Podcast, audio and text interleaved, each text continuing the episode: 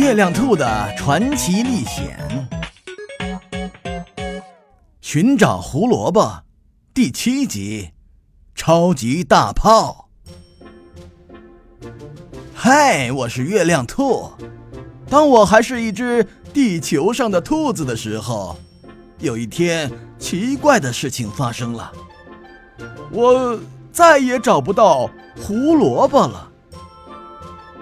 于是我来到非洲沙漠寻找胡萝卜，见到了我的爷爷。爷爷告诉我，奶奶被外星人抓走了。我又跑回来找魔法师，可是魔法师也被外星人抓走了。所以我准备回到家乡找长鼻子仙子帮忙。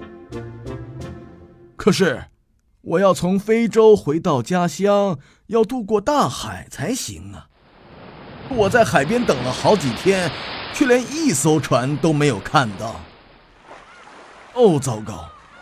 我月亮兔知道怎样讲好一个故事，却不知道该怎样渡过大海。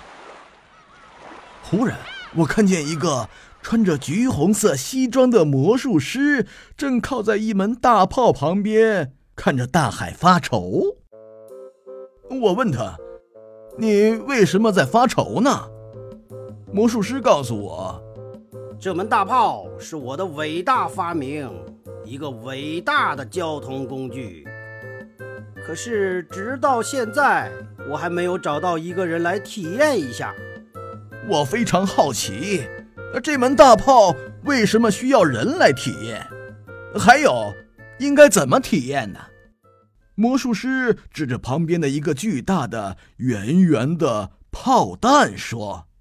只要让人钻进这枚炮弹，用大炮发射出去，就能飞过大海了。哈哈，太棒了！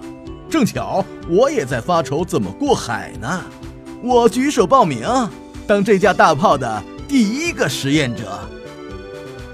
于是我坐进炮弹里，魔术师把炮弹填进大炮，按下了按钮。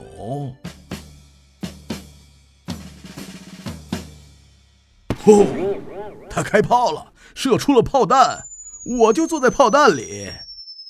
啊，没用多一会儿，就飞过了大海。吼！哦，又是一声巨响，我已经头昏眼花了。嗯啊，我拼命的从炮弹里钻了出来。当我睁开眼，才知道。原来这枚炮弹直接到了胡萝卜街的上空，顺着窗户飞进了顿顿博士的书房里，把顿顿博士的书堆又撞塌了。那么，顿顿博士有没有再次受伤呢？下一集我们再接着讲。